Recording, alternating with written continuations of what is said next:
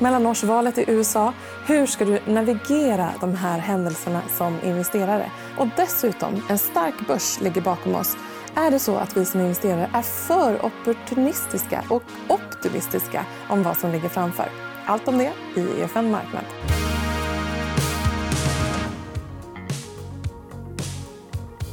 Och med oss i studion så har vi Henrik von Sydow, omvärldsstrateg för eh, Carnegie Private Banking.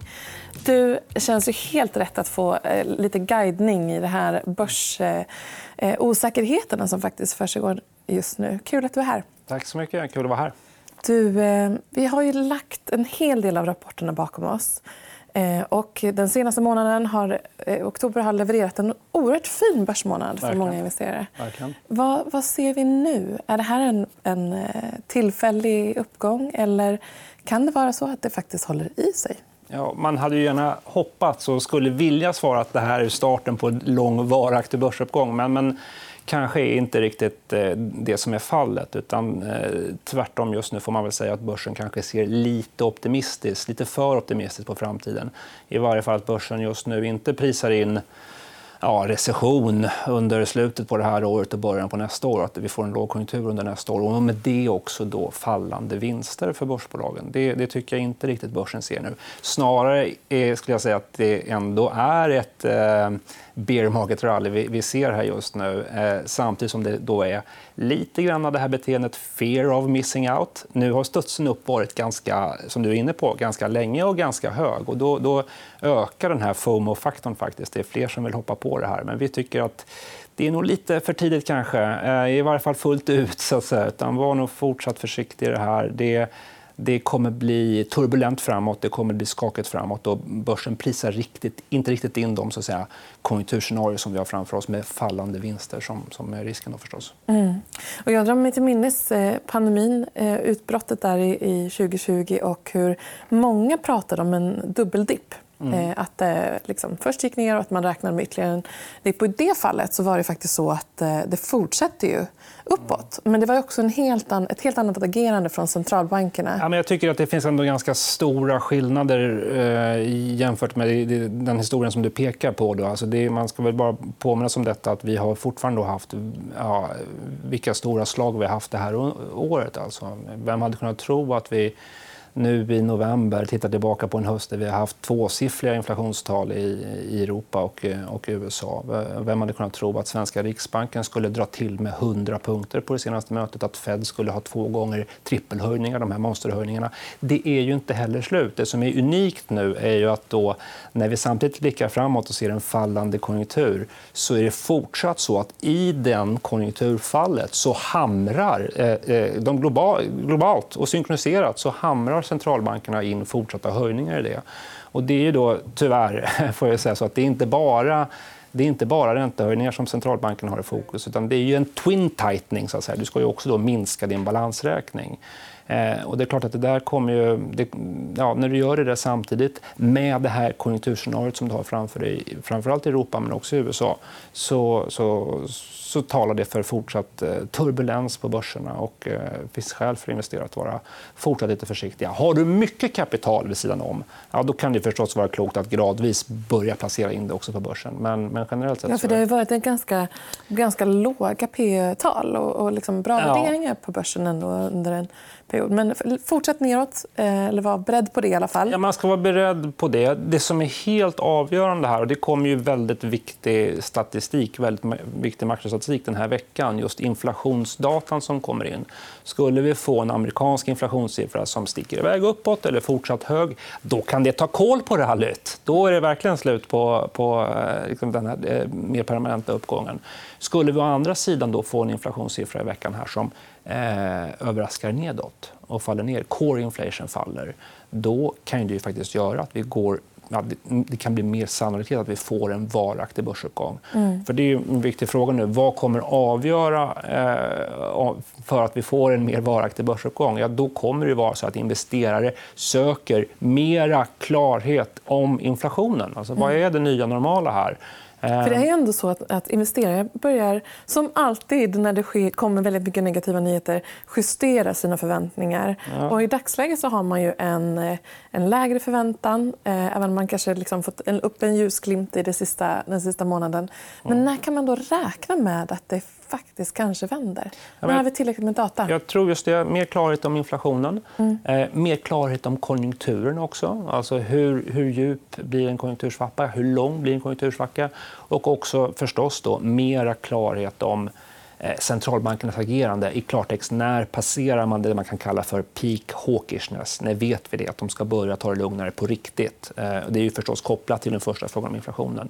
När man har mer klarhet om de tre punkterna då tror jag att man kan ja, se fram emot att också det stora kapitalet, de stora elefanterna som man ibland pratar om, de kommer börja då att gradvis göra större placeringar på, på, på börsmarknaderna. Mm. Men de tre Follow frågorna måste money, få... helt enkelt. Ja, så är det. Ju. Alltså, det vi har sett nu under den här månaden, då, tittar man på den tekniska analytiker så säger våra tekniska analytiker då att, att det, det är rätt små staplar som man pratar om. Det är rätt låg omsättning. Alltså de stora institutionella, smarta eh, kapitalet, just då elefanterna, är inte riktigt inne på, på marknaden ännu. Och det är en intressant indikation. Det talar ju också dessvärre för att det här är liksom ett mer tillfälligt eh, bear market rally. Mm. Eh, du var inne och nosade lite på USA. och det är ju så, De har ju lett vägen ja. Eh, i, det, i både i höjningar, räntehöjningar ja. och också i inflationsnivåer. Yes. Eller egentligen inte på inflationsnivåer. Där har vi sett värre situationer i ja, men, Det finns avvikande exempel. Så är det. Ja, visst. Men det är också något spännande som sker den här veckan. Det har varit val mm. och mellanårsvalet i USA.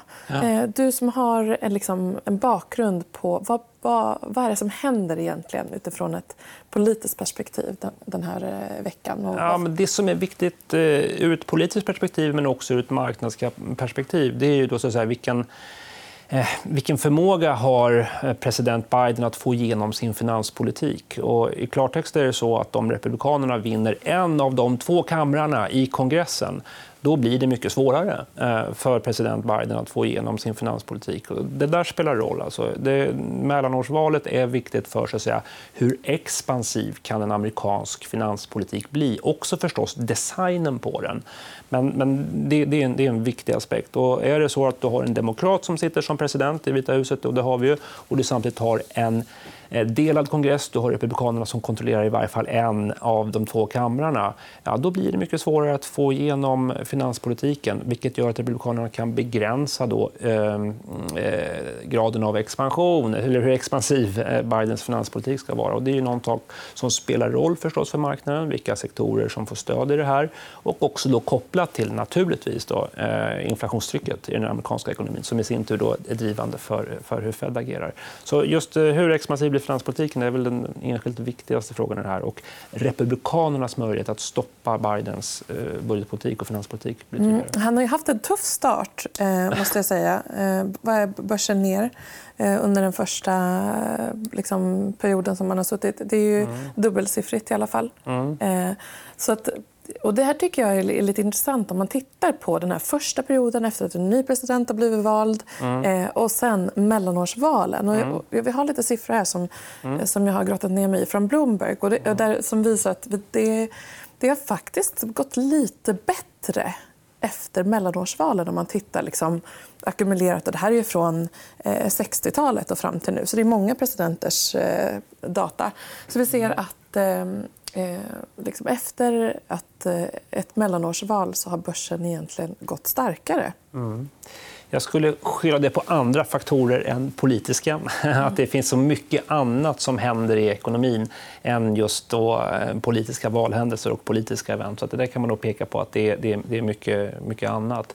Sen kan man också säga då, när du går mot, kanske mer eh, historiskt, då, att när du har gått mot presidentval då kan, du också, då kan investerare föda in mycket förhoppningar och mycket förväntningar på vad den valhändelsen ska eh, driva för output i policy som kommer gynna olika sektorer och gynna ekonomin på olika sätt. Så det finns kanske en del förväntningar inför ett mm. amerikanskt presidentval också i det där. Möjligen. Jag funderade på om, om det hade någon påverkan att man som ny president tar i lite extra i budget och att det är kostsamt att liksom påbörja mm. olika initiativ som sen kanske stagnerar. Jo, om... det kan också vara så. Man skulle också kunna argumentera på det sättet just då att eh, eh, det är inte ett ovanligt politiskt strategival att inför ett återval av presidenten försöka driva då en mer expansiv finanspolitik för att, så att säga, tillgodose fler väljargrupper, öka feel-good-faktorn i ekonomin, minska arbetslösheten, satsa på infrastrukturprojekt och så vidare.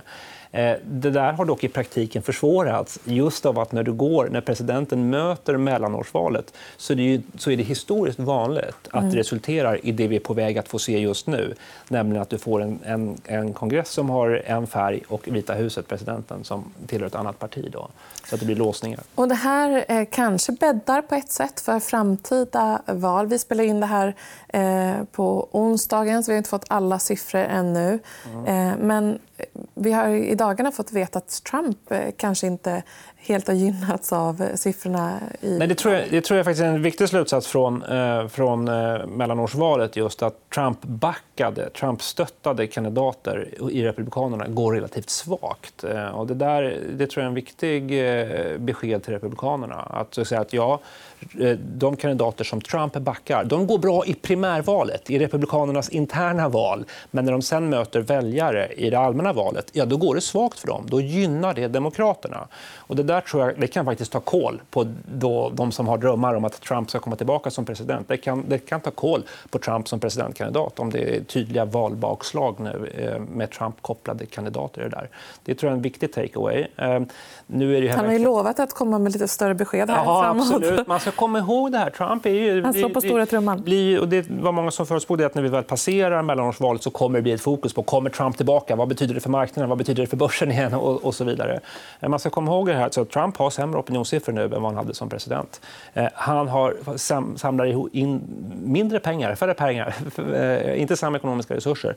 Hans sociala medieprojekt är inte lyckade. Det finns ingen riktigt stor efterfrågan på dem i sociala medier. Får nu också ett bakslag i det här mellanårsvalet, ja, då tror jag att Republikanerna kommer söka sig efter någonting nytt. En ny kandidat, en vinnande kandidat. Också Republikanerna kommer titta på liksom, vilken av våra kandidater är det som är ja, riktigt det, lyckad. Där har inte heller de eh, liksom haft ett, ett starkt kort. Nej, men det kan man få nu. Eh, det är en viktig information som man får från mellanårsvalet. Att man ser liksom den potentiella startfälten hos Republikanerna inför då presidentvalet 2024. Nu är vi långt borta i tid. ska sägas här. På det samma, känns på samma... skönt att fästa blicken ja, på något lite längre bort i dessa tider. På samma sak är det på Demokraternas sida också. Det är frågetecken om Biden kommer kandidera. Han, det är ju allt oftare som han säger fel, som han inte verkar riktigt i, i, i full form.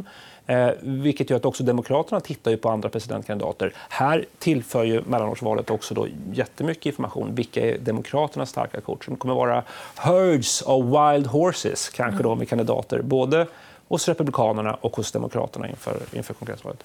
Trump-faktorn man... är inte på lång sikt är Trump-faktorn inte helt eh, obetydlig tycker jag för marknadsläget. Alltså, just addera till då det vi inte hade när Trump var president senast så är det ett ännu stökigare geopolitiskt läge det här året och förmodligen åren framåt. Och att då få en, en amerikansk eh, presidentkandidat som heter Trump, det tror, eller som är trumpist kan mm. du till och med säga. Då, som, eh, som, är tvek, som, inte, som inte respekterar valresultatet. Det skulle ju föda in över tid orosmål om så att säga, konstitutionell kris i USA vilket inte skulle vara en pusselbit att på lång sikt addera till det geopolitiska läget. Men om vi då tittar på liksom, vad det här resultatet kan innebära för... Mm. Vad ska investerare ha liksom blicken fäst vid? Jag tror man ska ha blicken fäst på två saker. Och det är liksom inte där man bråkar eller där man har konflikter eller där det är gridlock. Utan titta på vad är man faktiskt kan komma överens om.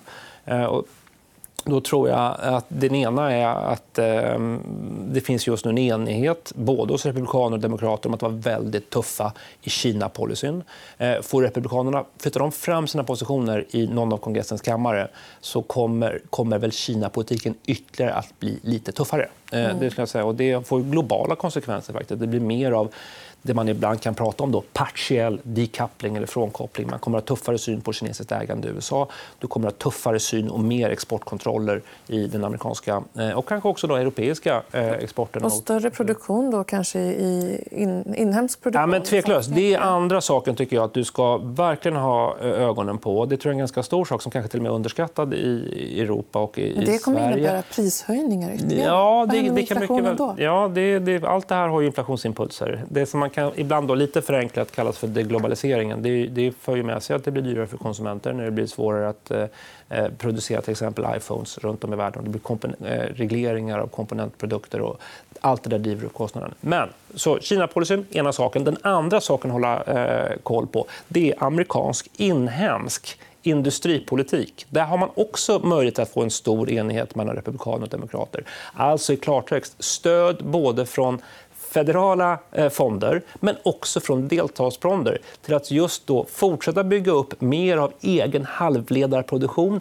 mer av egen bredbandsproduktion, mer av egen AI-forskning, mer av egen telekomsatsningar i USA. Listan är ganska lång nu på sektorer i ekonomin där USA beter att det här är sektorer som är så pass viktiga utifrån ett nationellt säkerhetsintresse att vi måste satsa mer både federala och statliga medel på det. Så jag tror att du kommer... Du ska titta på vart de här pengarna tar vägen. Jag skulle kunna säga att, att farma, farma att läkemedel kan vara en sån sektor också. Den amerikanska eh, arbetssiffrorna är ju också mm. så himla starka. Så att man vill väl samtidigt, om man, om man lägger mer eh, arbete in, internt så, att ja. säga, så kanske det fortsätter att späda på det där. Det är också en politisk drivkraft att satsa på den inhemska statliga industripolitiken för du vill skapa välbetalda arbetstillfällen. Det är också så man motiverar det. faktiskt. Och det har varit viktigt för Biden, det kan vara viktigt för Republikanerna att göra det då och placera jobben i delstater som ibland betraktas som att här har vi problem med arbetsmarknaden, det är för låg utbildningsnivå här.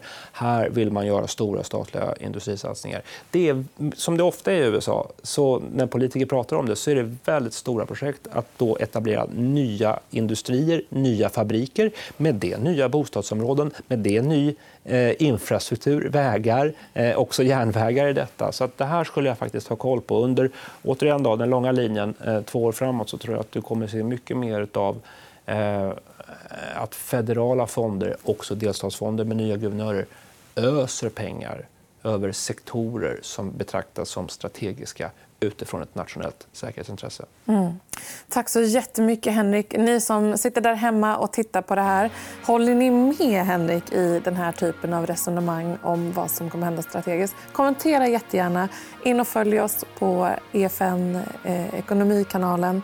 Eh, och eh, följ oss på Instagram på EFN Aktiekoll eh, för att hålla koll på det senaste som händer. Så ses vi snart igen.